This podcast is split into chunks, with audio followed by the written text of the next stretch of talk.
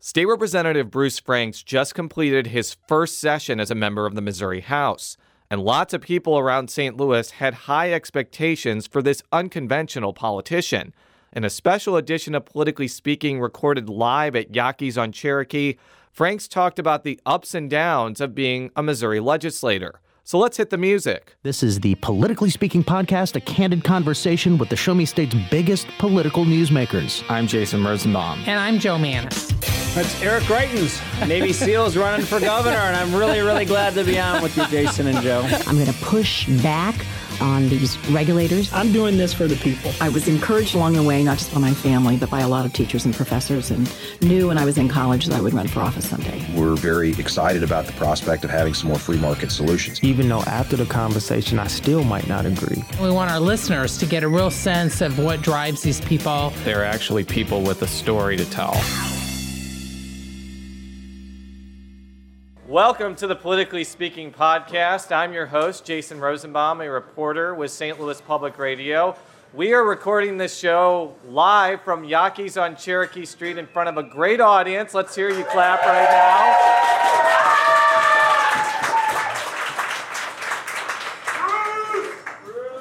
now. Oh, before we introduce our guest, I also want to introduce my co host. Yeah, Joe Mannies. Now, anytime we're recording, we are live. We are live. it's just the difference is this time we have an audience. Yes. This is not being live broadcast. But although I would love to say that you're all here for Joe and I, I know most of you are here for our special guest today. Representative Bruce Franks from the 78th District.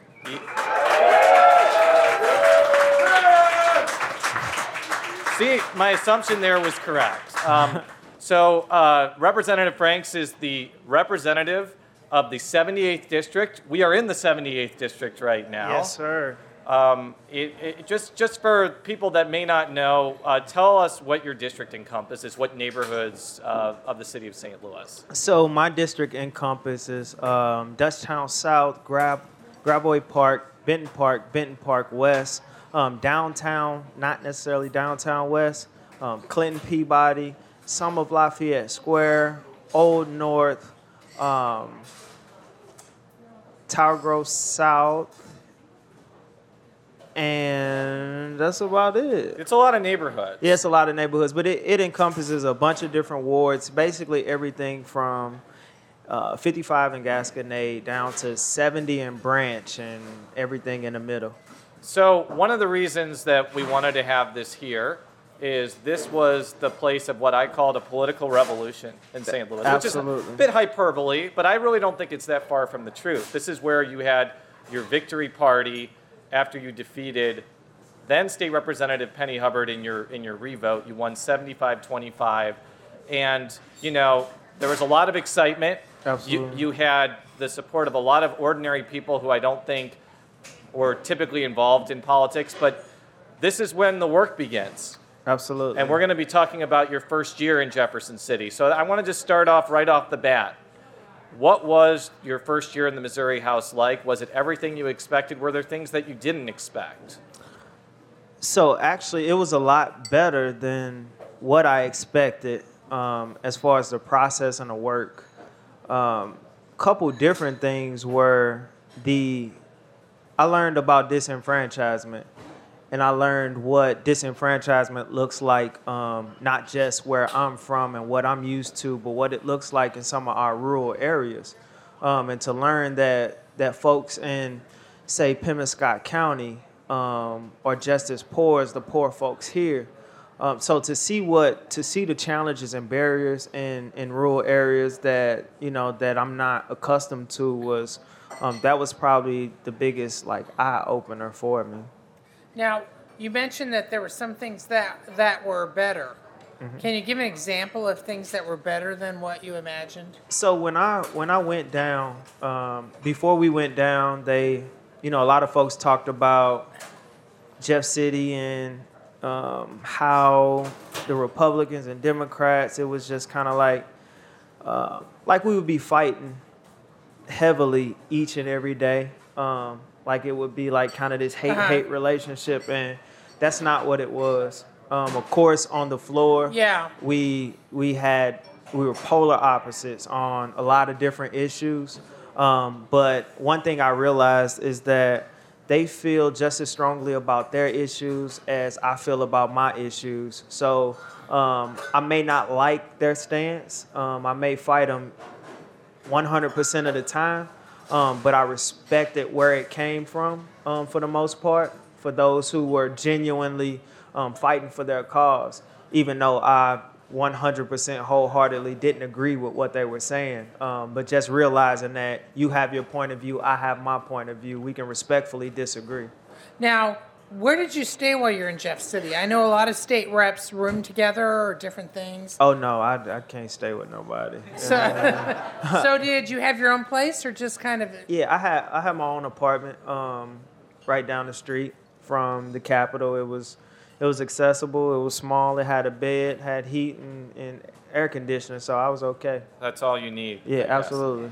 So, you know, one of the reasons why I was interested in your primary race in the first place was uh, that your opponent, then Representative Hubbard, had encountered a lot of flack among Democratic activists for voting with Republicans a lot. And I would have thought that more Republicans would have supported her, especially when the revote happened. That didn't really happen, and it seems like a lot of Republicans were willing to work with you, even though you didn't necessarily vote on Republican priorities a lot. In fact, you were very much outspoken. So, how did that happen? Because when you think about it from a logical standpoint, you, you would think that that would have been a difficult thing to achieve. But it does seem like some Republicans were willing to work on you without work with you without you having to sell your political soul, so to speak. So I'd, I'd like you to explain that. So with um, with all due respect to uh, Ms. Hubbard, um, people will people will let you get as far as you allow them to. Um, if if people can use you um, in, in Jeff City, if they can use you for their own political gain or anything of that sort, then that's what they're gonna do. Um, me going down there, they kind of knew what they knew exactly what they would get with me, and I kind of set that standard. Like it, day one is I vote for the people. I'm there with the people, and that's the only thing that matters to me. So anything outside of that, I can't be bought. I can't be swayed, pushed, or intimidated any other way. So I think once you set that, um, they kind of understand where you come from, um, and they respect it, uh, whether they agree with it or not. Now, one of the interesting things for me, because I was in Jeff City that last week when a lot of the stuff was coming down, was that you gave arguably two of the most emotional speeches on the floor during the entire week by either party. We're talking about the state house here, and that was on um, the anti-discrimination, the bill that would make it more difficult to file or win discrimination lawsuits, known as SB 43, and then the other uh, provision, which uh, is to roll back the city of St. Louis's um, increase in the minimum wage. Do you want to talk about what prompted you to really get, especially on SB 43? I mean, you got really uh, emotional. You were reading uh, some of the racial epithets that had been sent to you and different things. I was just wondering what propelled you and what sort of reception did you get afterwards? Because the floor was pretty much dead silent during your speech. So one thing about um, one thing that I learned is if you're gonna talk, make sure you have something to say. And so I didn't get up and speak every single time in Jeff City. So when I got up to talk, um, they listened. And when it came to SB 43, um, that was something that we had been planning around, trying to get ready for because we didn't know exactly when it was coming. Uh, because you can add stuff to the calendar, and once it's on the calendar, after a few days, you could kind of just bring it up whenever. Um, so we have been planning um, as a as a caucus how we were going to do it and what made sense, and we went back and forth, and we had some agreements, had some disagreements. Uh, one thing we agreed on that um, that I should be uh, one of the last to speak, and so with SB 43, the fact that Senator Romine um, was the one who sponsored this bill, and he owns a rent-to-own company and, and is being sued um, for the very thing that he's trying to, you know, that he filed the bill for. Um, that's a, not only a conflict of interest. We talk about the optics. We talk about pay for play. We talk about all of these different things that we can encompass in this, and we have it right in front of us. Um, and so I opened up the speech, as you remember, I opened up the speech reading from that petition. Um, and in that petition, um, we had a, a an African American woman who was called out of her name. Um, they had a they had a map up in the back of the store with a s- circled area that said "Do not rent to." That was a predominantly black area, um, the only real black area in in that particular county. Uh, so I, I started off reading. I opened up with two quotes, and then I started off reading for that, and then I just went from the heart. I didn't really prepare anything, but I mean, we're talking about discrimination. We're talking about setting us back. Um, some of the arguments that we heard were that you know this puts us closer to federal standards when really it pushes us way further um, than federal standards. And Yeah. you can't you can't really cap um, you can't cap somebody being dehumanized. You can't justify somebody being dehumanized the way they you know the way that they would be able to get away with, whether it's women, whether it's because of age, whether it's because of race or anything else. Well, what I was going to say was we've had a couple of supporters of SB 43 on our show, and what they've said is the standard right now to to win an employment discrimination suit is way too low. And I wanted to, you to respond to those argumentations because I'm sure that a lot of those lawmakers are telling the governor those type of arguments as he decides whether or not he's going to sign this bill or not. But I, and I'm gonna say something that um, many, I I really don't care. So I'm gonna say something. Um, the the Missouri Chambers of Commerce um, is a proponent of this bill, and we if we look at campaigns, we look at all of these different things. We know the tie to the governor and who's donated, so on and so forth. Um, and you get into that, and then you start to understand where, you know, where people's uh, priorities are.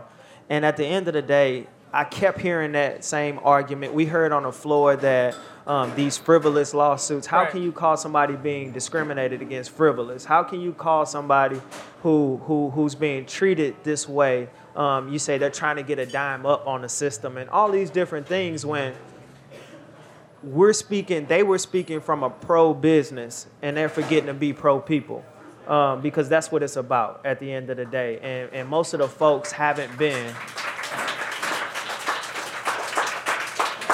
like un- until you until you've been discriminated against, until you've been treated in a way that that you know um, she was she talked about in that in that particular lawsuit. Um, it's it's so to even the fact that we were even we even had this bill in front of us and we had to press a button like i said on the floor. The fact that this is even a piece of legislation is a problem. The fact that it was even passed through so many committees on both sides of the aisle um, and and you know on both sides of the chambers not the aisle um, and in front of us and that's the reason why so many of us didn't vote. We decided that we were going to stand up and not vote. People come to jefferson city all the time and press the no button you press the no button and then you you you go do whatever it is you do afterwards but you you're comfortable because you pressed the no button and you voted the right way so nobody's really to attack you no we're not to press the no button or the yes button or the present button we're not voting on this because it shouldn't be in front of us in the first place Now, have you talked to uh, the governor or his staff? I know I, he's getting a lot of lobbying. In fact, he told Missourinet just in the last day or so that he hadn't made up his mind yet. So I haven't a governor ain't talking to me right now, but um, the I haven't talked to him. I've been um, you know I've been posting stuff on Twitter since our governor uh, likes social media so much, and that's one of my biggest platforms. So I decided to reach out to him uh, via social media and via uh, messages on his door. So hopefully one of those will. Can you elaborate on that a little bit because it actually made a little bit of news? You, because the governor went around posting Yeah. things on other people's doors. So so the actually the the uh, reason why we went to special session um, was uh, Representative um, Don. He presented this bill. He was he's basically trying to get jobs. Um, now it's a lot of stuff surrounding that, and you know, at the end of the day, that's what he, that was his goal to bring jobs to his community. Um, and so the governor, I feel like the governor saw this as an opportunity. Um, and so he got the folks up, he bought them up, and um, he got them on a bus and got them all riled up. And they were passionate and rightfully so. And I, I would stand with any one of them. But I know exactly what the governor was doing. Um, and he went around and he posted uh, these notes on all of the on the senators' doors, you know, basically telling them, you know, fight for jobs and so on and so forth. So I'm like, hey, that's a great idea. Um, and so I decided to. The first time I printed up the actual petition um, that the that the woman filed, um, the African American woman filed from New Madrid. Um, printed up a bunch of those, and the second part that had the N word in it, to, so he can know how, you know, how detri- how crazy this was, how bad this was. Um, and I also um, printed out veto SB 43 and HB 1194, which is the um, minimum wage bill, and I posted those on his door. So within 30, 45 minutes, you know, staff came out and took them down because they were still there. So I said, you know what? Cool. I made a Facebook post. I say, everybody that supports minimum wage, email me a line, two lines, paragraph on why you support minimum wage. And so I just the email started flooding in. So I waited and I waited till I took a nap and I set my alarm for 12:30 a.m. And so I woke up at 12:30. I went back to the Capitol. Um, and I printed out each and every response, and I went up at one in the morning and posted it. Just covered his door, the sign next to the door, the wall next to the door. Um, just so I mean, you got to get it somehow. You going we gonna be heard one way or another. Um, and so I got a great idea from the governor, so I ran with it. I wanted to ask one more thing on this topic before we switch to minimum wage. When um, the House Democrats had a press conference urging the governor to veto SB 43, you brought up, and several other Democrats brought up, how they felt that the governor stepped up in a big way when the cemetery in University City was vandalized. And for full disclosure, my great grandparents are buried at that cemetery, so it's something that I've been personally involved in. But I wanted you to sort of elaborate on that. So if it, I don't know if many people remember, but the governor actually came out against SJR um, 39. 39. Which, which, And- which for, for everybody here, I mean, Joe, can you explain what that is before we continue? well, the, this is the one that, you're talking SJR 39? Yes.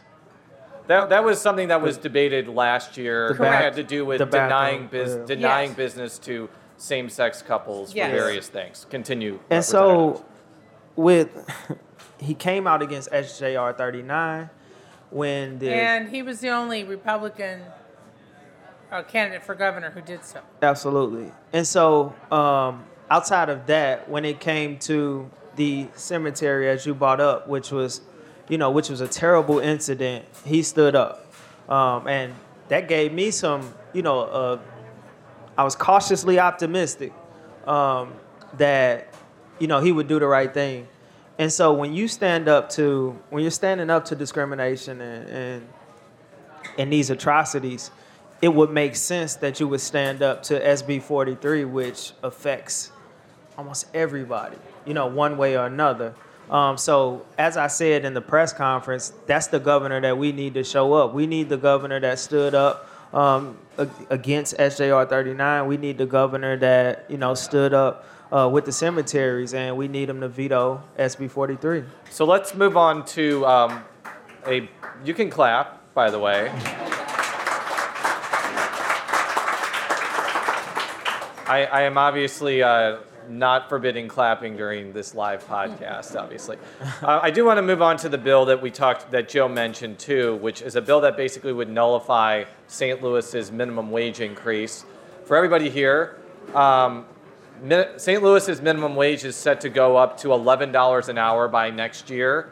This has been, it was a pretty substantial fight at the Board of Aldermen that ended up uh, being successful for the advocates of a higher minimum wage in the city. Um, the bill in question would basically wipe that out and ban any other city from being able to raise the minimum wage within their city boundaries. So um, you, I don't think the House Democrats really got to debate that much, debate that bill that much in the last day of the session. Is that true? First that's of all, tr- that's Correct. true. True. Um, we got to debate it the first time around, um, but the um, the last day of session was the last day of session was my hardest day in Jeff City. Um, and when we got to, we ran through these bills. They just they they were PQing and PQing and PQing. Yeah, and, and just so you know, PQ, PQ means moving the previous question and ending debate. So on that last day, m- most opposition to almost any bill was uh, glossed over. I mean, they really weren't allowing hardly any speeches. Yeah. So that way they got through a whole bunch of bills that last day. Yeah, absolutely. So when they were they were PQing to get to all of these different bills, and we got to uh, the minimum wage bill, and then they attempted. Well, they actually did PQ, and when they PQ, I lost it. Um, I walked. I approached the dais um, with other Democrats behind me. Um, and you know, I started yelling at the dais like, out of all the bills, like we haven't been able to talk on anything, but we have something that affects the city of St. Louis and only the city of St. Louis right now, and you don't let any of the St. Louis representatives actually speak on it. Um, you you close off debate. That's not cool. Um, and at, when I said that, you know, it kind of raised the temperatures inside the chambers. And so we walked back, and I'm boiling right now. And um, the floor leader walks up to me and he says, uh, he says, look, look, I apologize. We're gonna let you talk um, on the emergency clause. And I said, no, you're not gonna let me talk on emergency clause. You're gonna let Jon Carpenter talk on emergency clause. Jon Carpenter did a great job on the emergency clause he's a last state time. representative from the Kansas City area. Continue. Now, just so you know, the emergency clause, if that had been passed, what would be have put before the governor would have meant it go right away. I got it. No, no, no. You would. I'm talking to Yeah, them. yeah, yeah. I'm gonna explain that Yes. too. Okay. So the emergency clause came up, and like like she said, if if the emergency clause would have passed, they would have took the um, minimum wage away instantly. Um, if not, it wouldn't go into effect until August the 28th. Um, we needed 109 votes. And so as as Joe went on and, and talked, he inquired of me. And so you can do that on the floor. You can inquire of somebody else and we can have a conversation back and forth. Um, so he inquired of me and we had a he just asked me how I felt and you know, I poured my heart out in those, you know, couple minutes and then he talked to Representative Peter Meredith and Peter did a great job as well. Um, and we had also been working on a couple of the um, a couple of the Republican House members who we know um, don't necessarily agree with emergency clauses, and we were able to flip a vote. Um, and instead of 109, they got 108. So we got to keep minimum wage at least to August 28th. So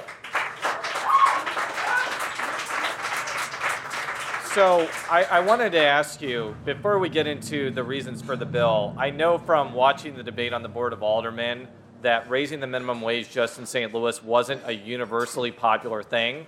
I wanted. I know that you were in strong support of it. Why do you think it's a good idea for St. Louis to raise its own minimum wage, but potentially nobody else in the surrounding area? So first off, I think that I think the state should raise the minimum wage to what we are fighting to raise the minimum wage to. Um,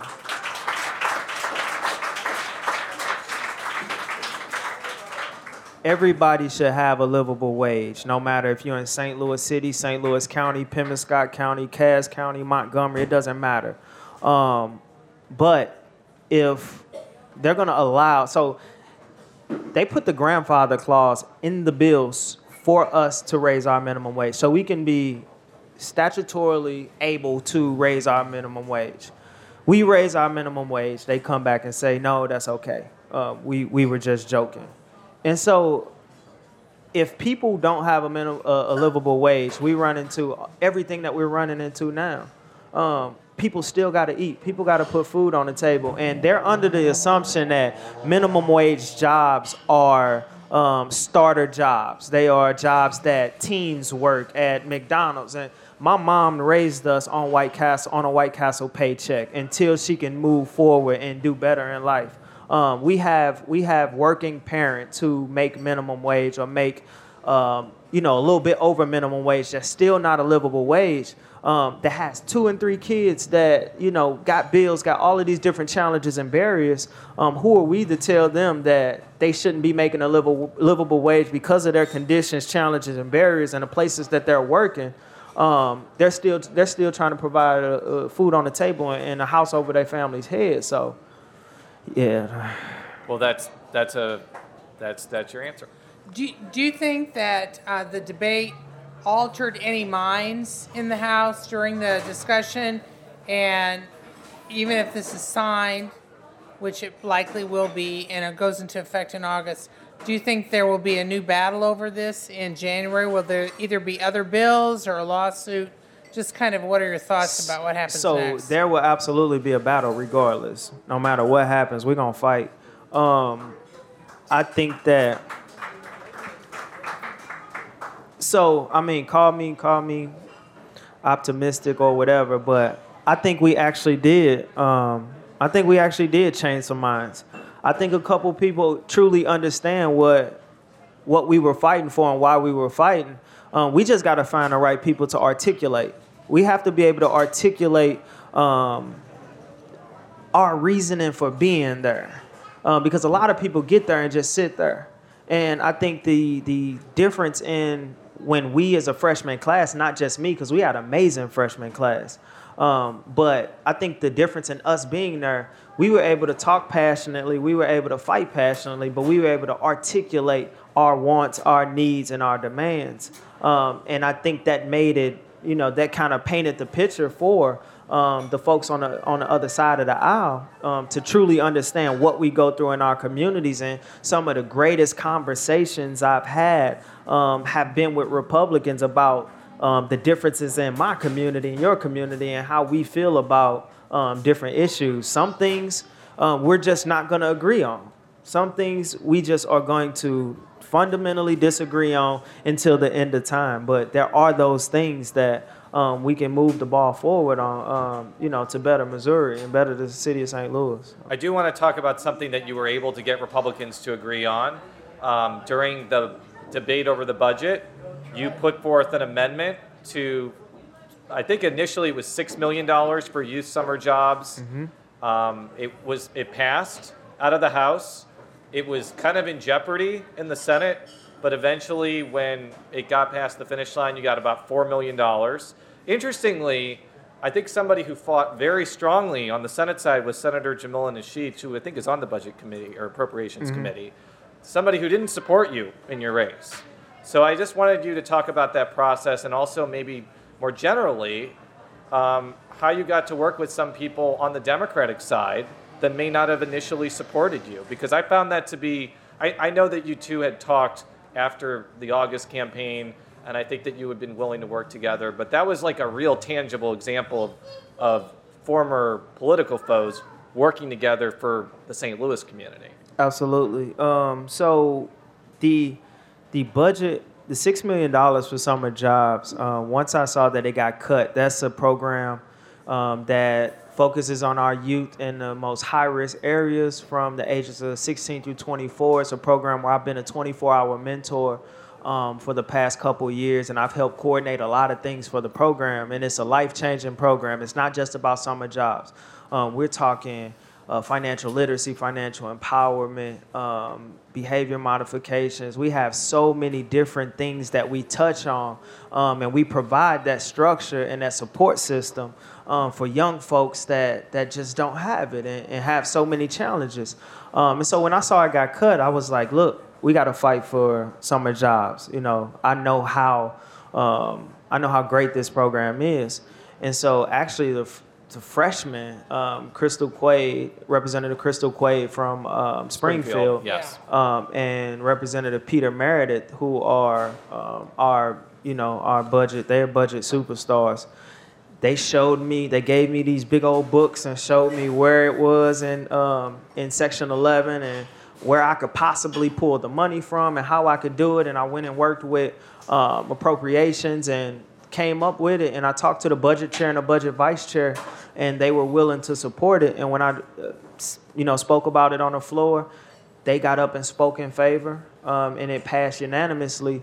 And realistically, in that budget meeting, um, in the budget when it once it went to the Senate, outside of uh, Senator Nasheed, um, our budget chair and vice chair and Representative Quade fought for that money, mm-hmm. um, and they they fought and they wouldn't let it go under four million because they somebody shot out three million and he was like, no, you know, if we're gonna go four, four is as low as it's gonna go. So I mean, that was good to get the program in there. As um, pertaining to uh, the relationship uh, with Senator Nasheed, um, you're right. She didn't support me. Um, once we got into the house, we we had that conversation afterwards, and once we got into the house, it got to the point where, um, you know, we're the minority. You know, so we got to find ways to work together, and I don't agree with um, with some of the things that she does. Uh, we we actually go back and forth and bump heads on some things, um, but we were able to work together. There's a couple other things we were able to work together on, um, and I'll I'll work with you know I'm willing to work with anybody to get to get the job done um, as long as you know I'm not I, I'm not selling my soul or you know being paid or anything else. It's just strictly about the people. So, um, and that's what we were able to do. So.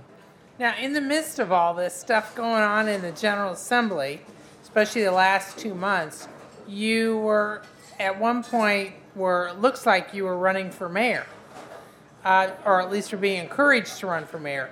Can you talk a little bit about that? And um, what I mean, because all of this went on over a period of maybe 48 hours. Yeah, I'm Am so right? I'm I'm super. That's the best question so far. I'm glad you.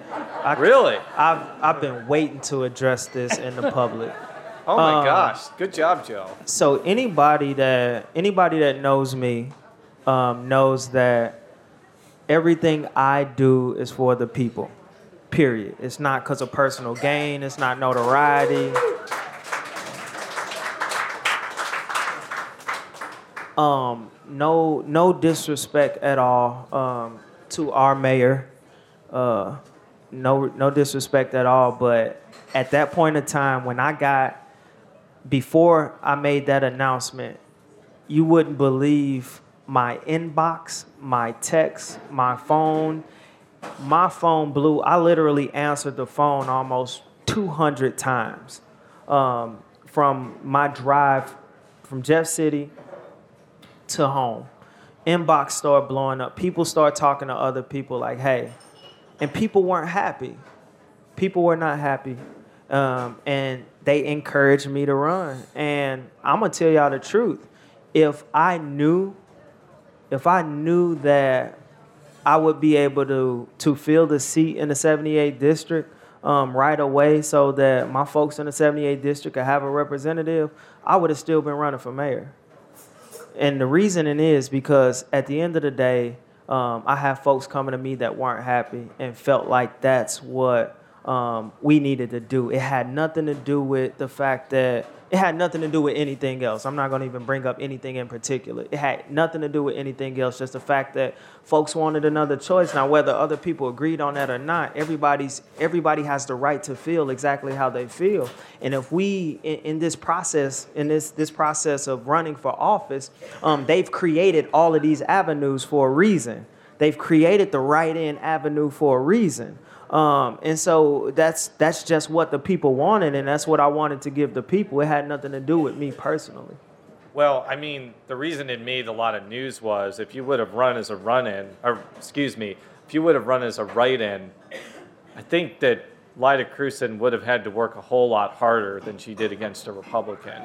I think that's fair. I even think she would admit that. I'm not, I'm not disparaging her her political ability, but I mean, did you learn any lessons from that? Because I know that.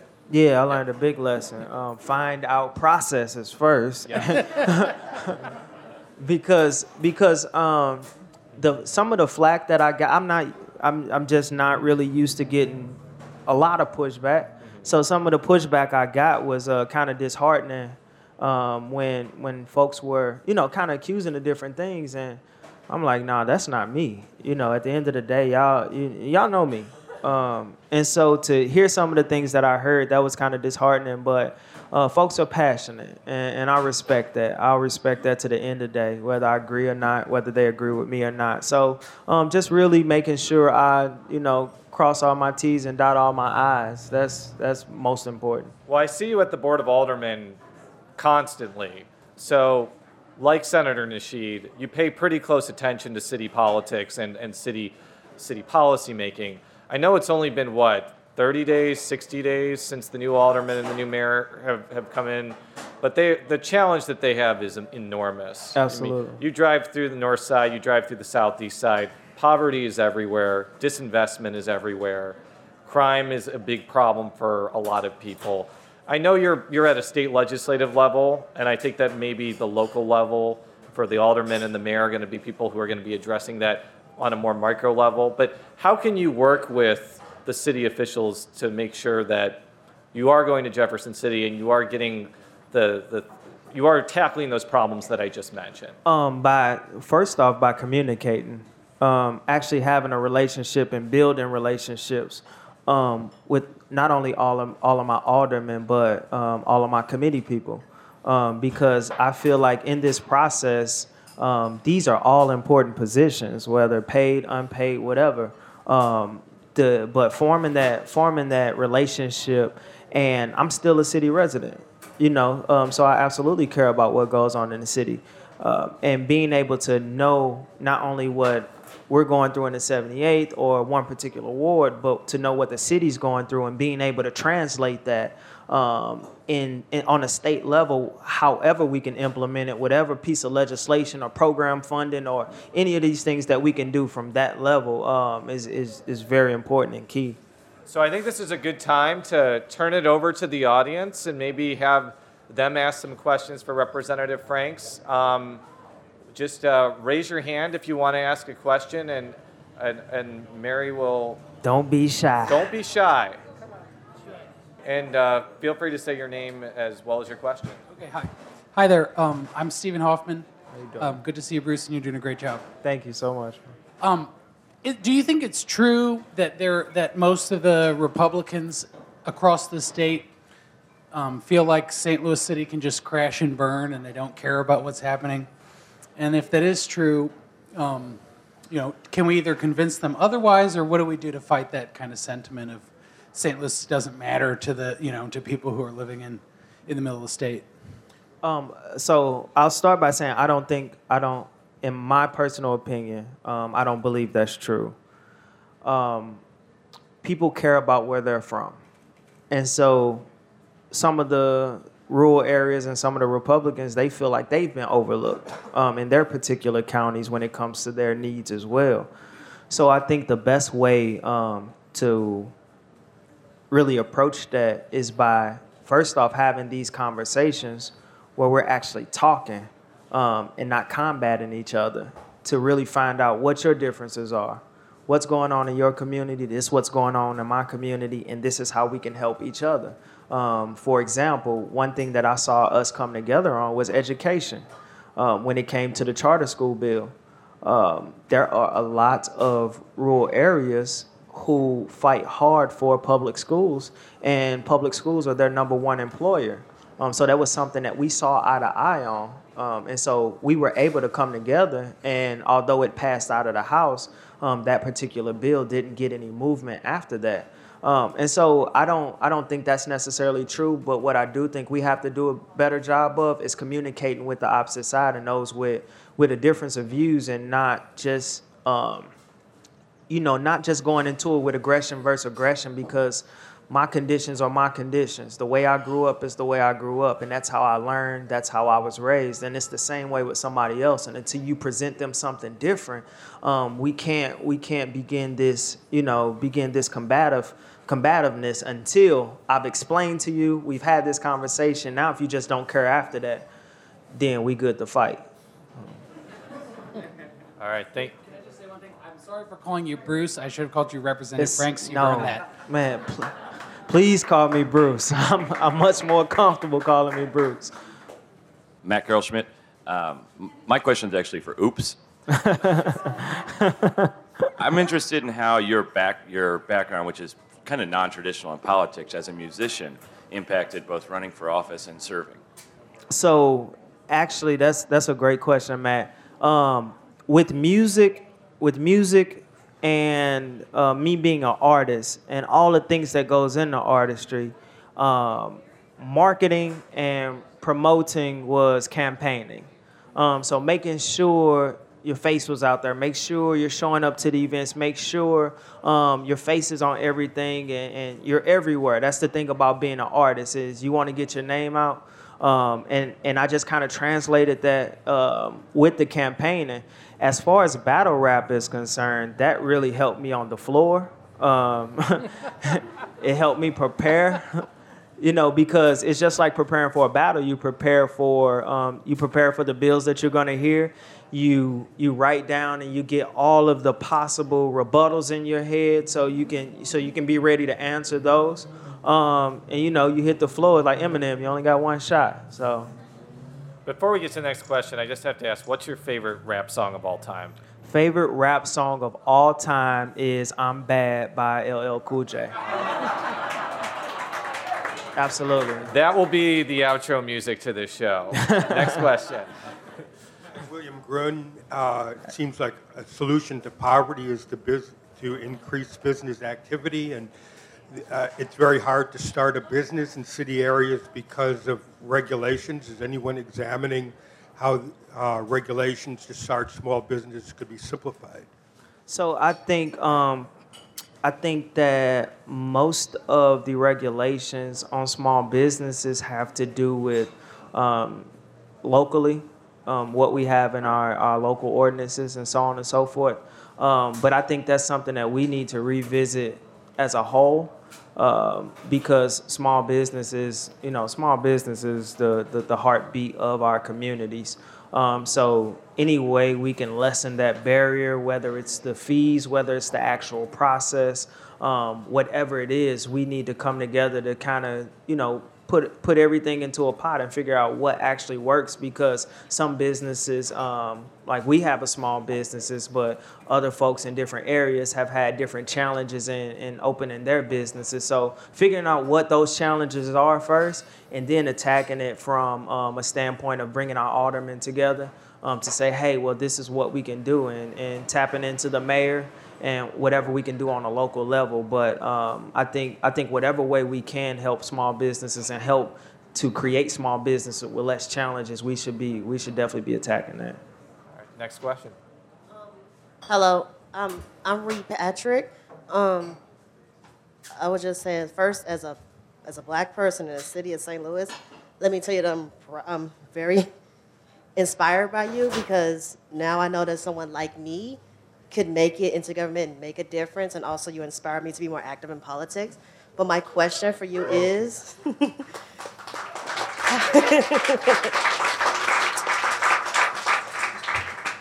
my question, yeah, I stood in storm for you and you won, yay. Um, my question for you is, how does it feel to have start to have been in the streets of St. Louis, been about a battle rapper, made it all the way to the legislator, and now have completed your first session?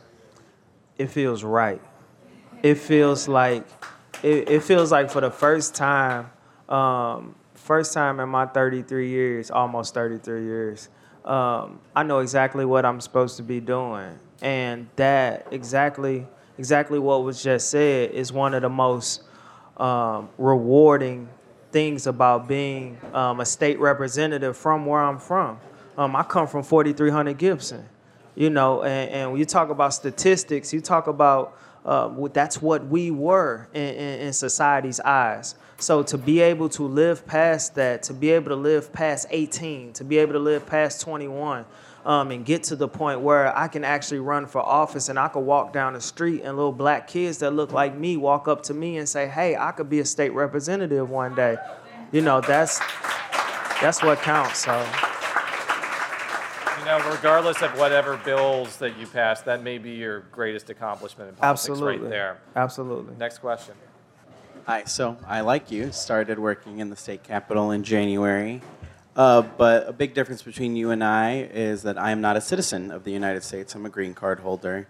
Um, so how can someone like you, or how can someone like me, help build stronger allies with my state representatives as someone that is not being formally represented in our legislature at the moment? Uh, because a lot of the rhetoric that I hear on and off the floor is geared towards Missouri citizens. We have to do this in order to benefit Missouri citizens. I'm not a Missouri citizen. Right. Um, how can I work, or what can I do as someone that is not being formally represented uh, with my with my leaders in order to make sure that my people or people like me are being represented? So I think um, first off, I want y'all to give it up for Pedro because he's a superstar. Um,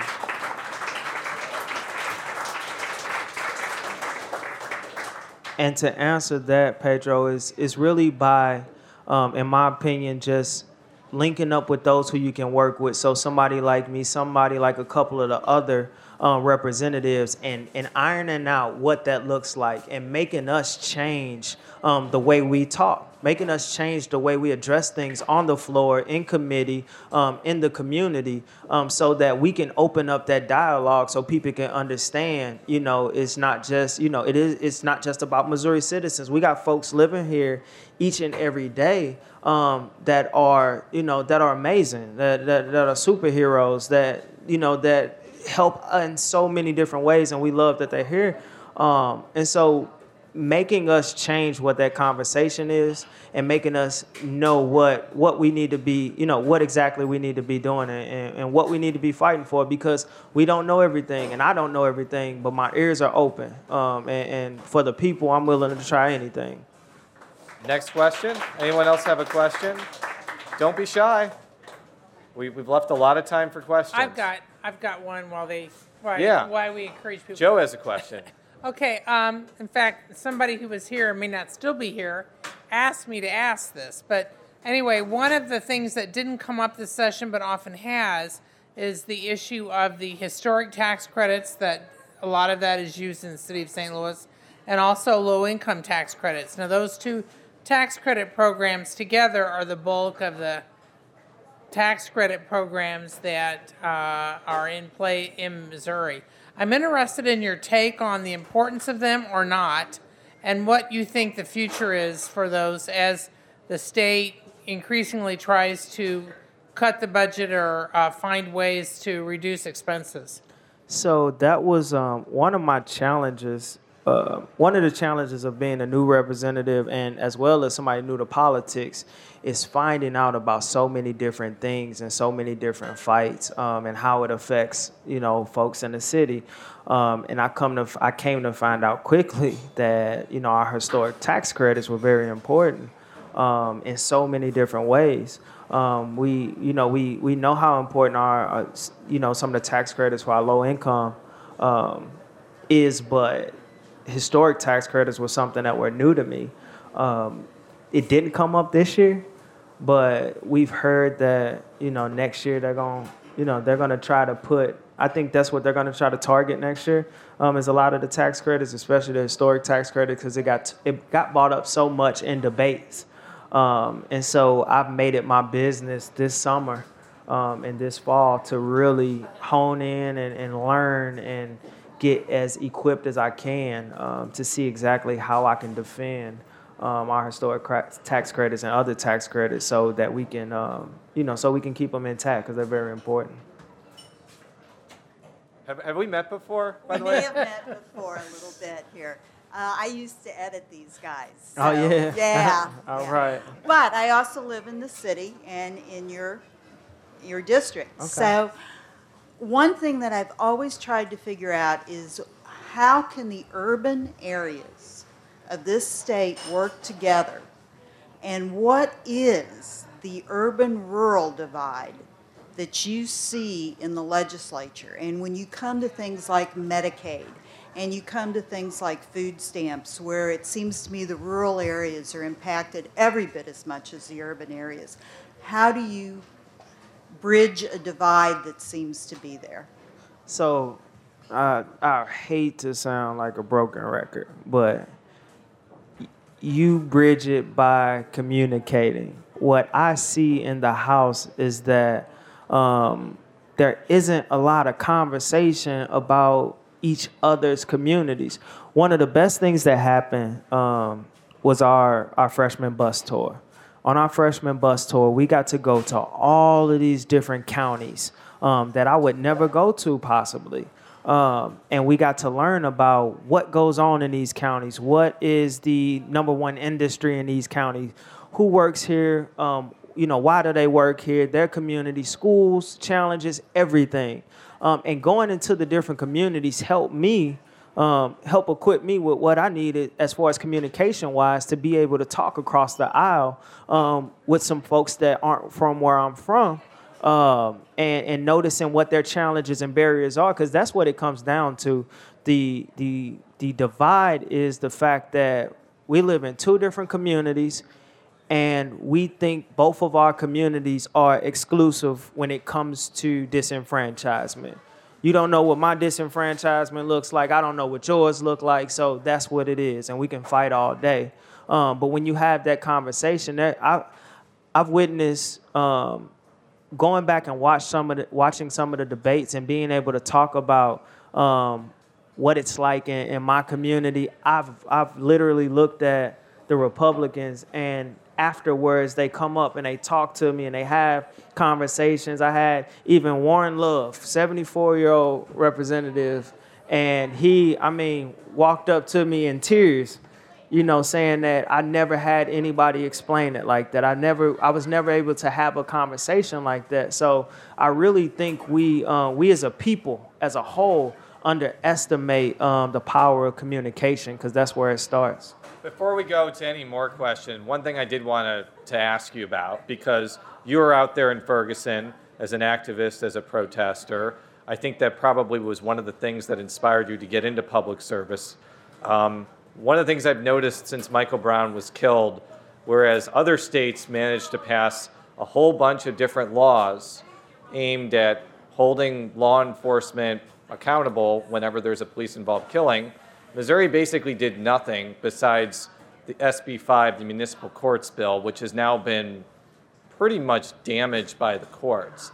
And in this session, actually, what they ended up passing, and by they I mean the legislature, is a blue alert bill, which which would would provide sort of an announcement if an officer is attacked, and I think that there was enhanced penalties if a police officer is attacked. So I'd like to get your perspective on that because, you know, you, you you probably weren't surprised that a super Republican legislature would pass things like that.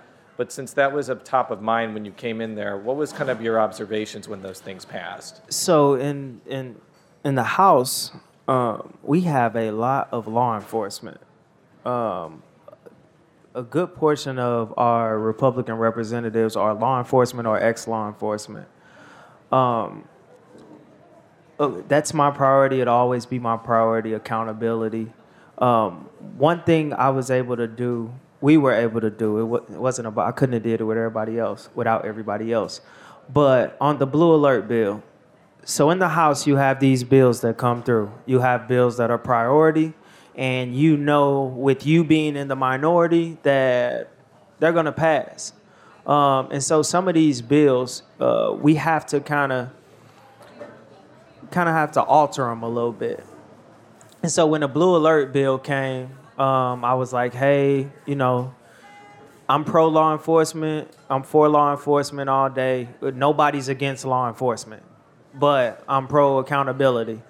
Um, and so they pushed this bill through. So I went to the sponsor and I said, hey, I understand that, you know, in this bill, it has if an officer makes a false complaint, um, they're charged with a misdemeanor, class C.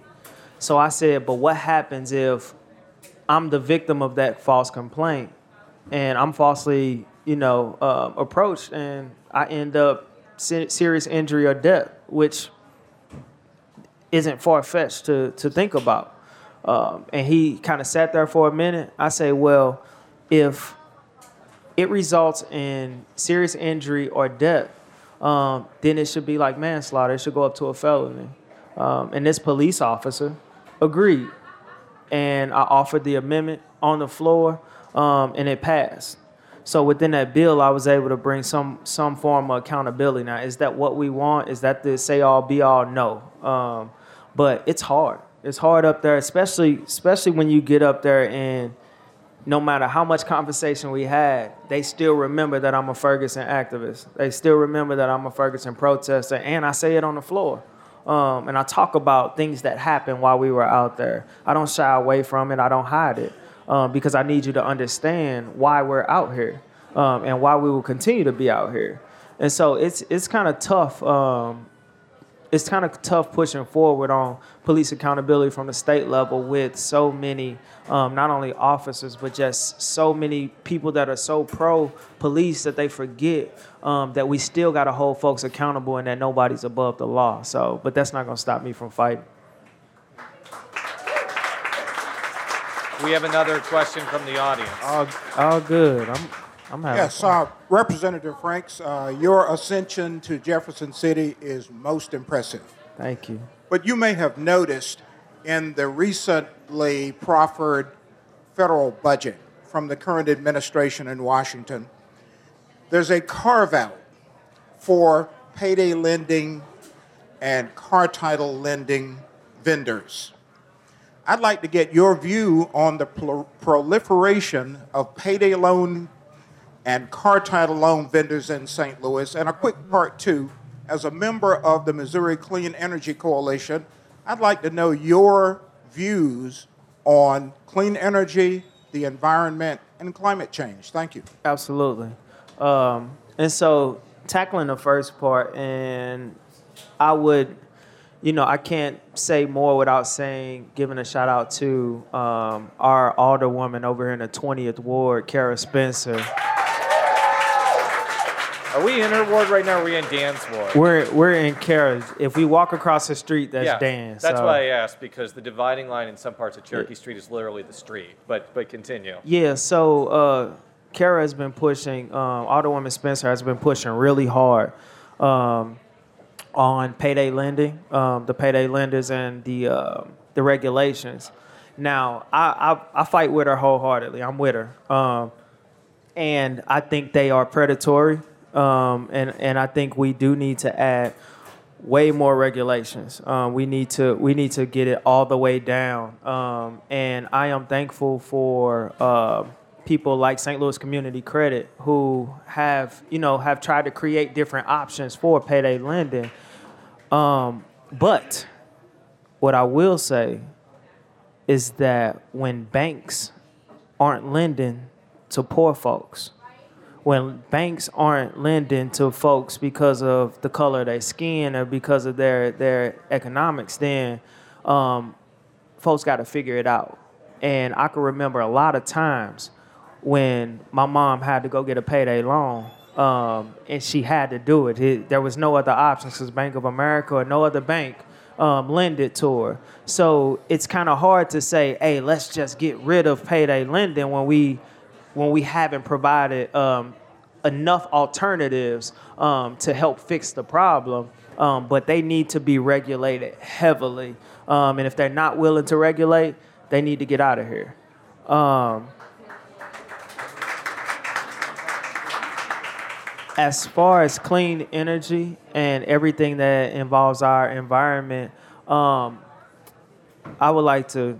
I'm just plugging everybody in. Uh, Sierra Club was one of my first endorsements, um, and when I say that, I didn't know how much environmental issues tied into social issues um, until I opened my eyes.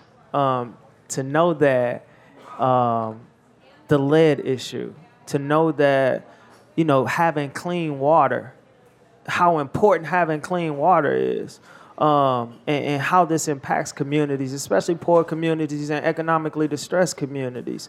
Um, when it comes to clean energy, uh, you know, with us having so many issues, and when I say us, I mean minorities, um, with asthma issues.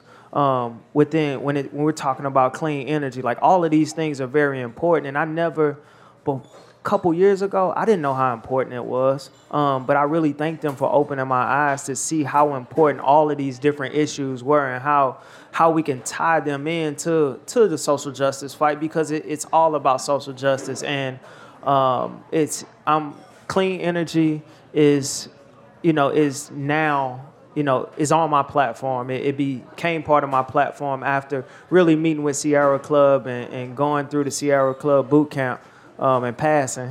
And so I'm, I'm really grateful for them. So yeah, clean energy is something I'm gonna fight for. We'll do one more question. So, anybody else in the crowd have a question for Representative Franks? One more question. Anybody? Could be about anything. Anything in the whole world. All right, come on down. Hey. Nice to see you. I just wanted to see if you could say something to um, address the missing persons epidemic. I'm the mother of Christian Ferguson, and my son will be missing for 14 years on June 11th. And so I just wanted to see if you can speak to the importance of increasing awareness on all levels. Absolutely. So, um, one thing I'm not going to, um, one thing I'm not going to shy away from is the fact that the when it comes to black folks that's missing, we don't get the attention. Period.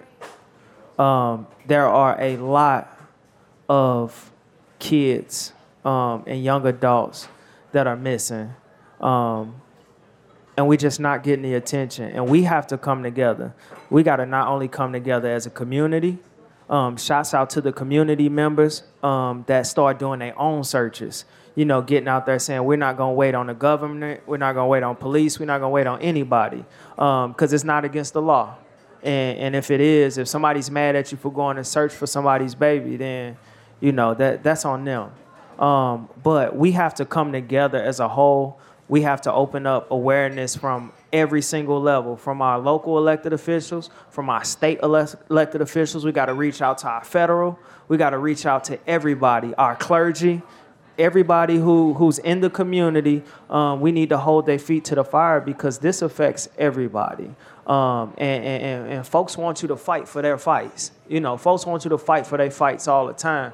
But what we have to do is stop individualizing these fights and combining the fights because we're better together. I hate to use that term, but we are um, at the end of the day. So, and, and I'm, re- I'm really glad she brought that up because that's been something that's um, been heavily weighing on me. And, and we as a community, an entire community, um, need to try to figure it out how we can help because it's our duty to help each other. Um, it's our duty to, to come together um, and figure out how we can aid those um, that need the help, no matter what the help looks like. Uh, because we all have our talents, we all have our superpowers, and, and I really I really want people to concentrate um, on our missing persons issue, especially in our um, in our black community, because I don't see too many Amber Alerts when it comes to um, folks that look like me, you know, and, and, and, that's just as real as it gets. So I, I think we need to come together, everybody in this room, everybody in our communities, we need to combine a fight and figure it out.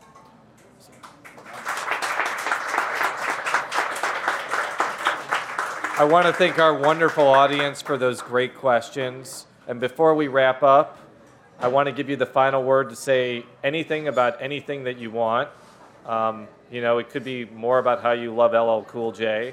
Or, or, or you could also just proclaim that Nas won the battle between Nas and Jay Z, which I believe very strongly. So, but, but, but I want to give you the, the, last word. Yeah, so I'm gonna say a couple last words. LL Cool J is not my favorite. It's just I'm bad. Yes. Um, Nas didn't win, and we'll talk about that offline.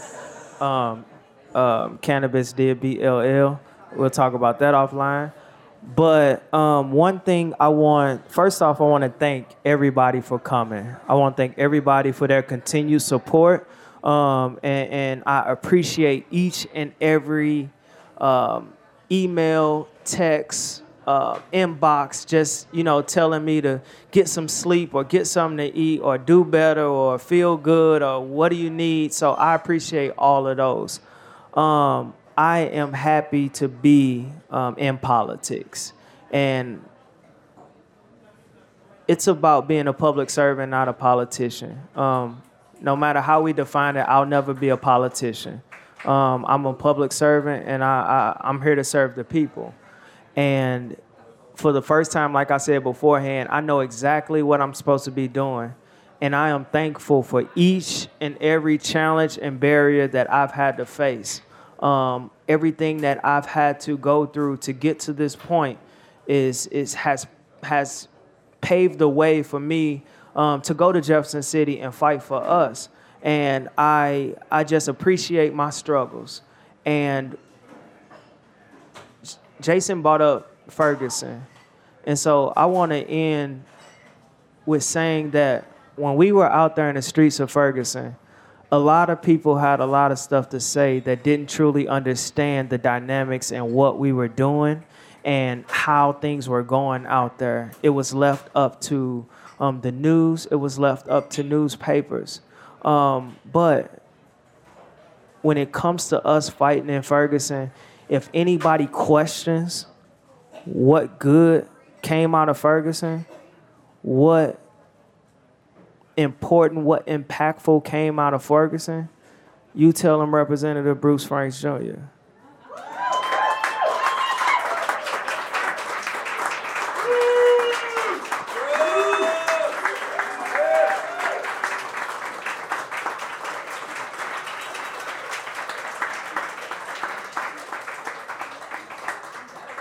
Well, Representative.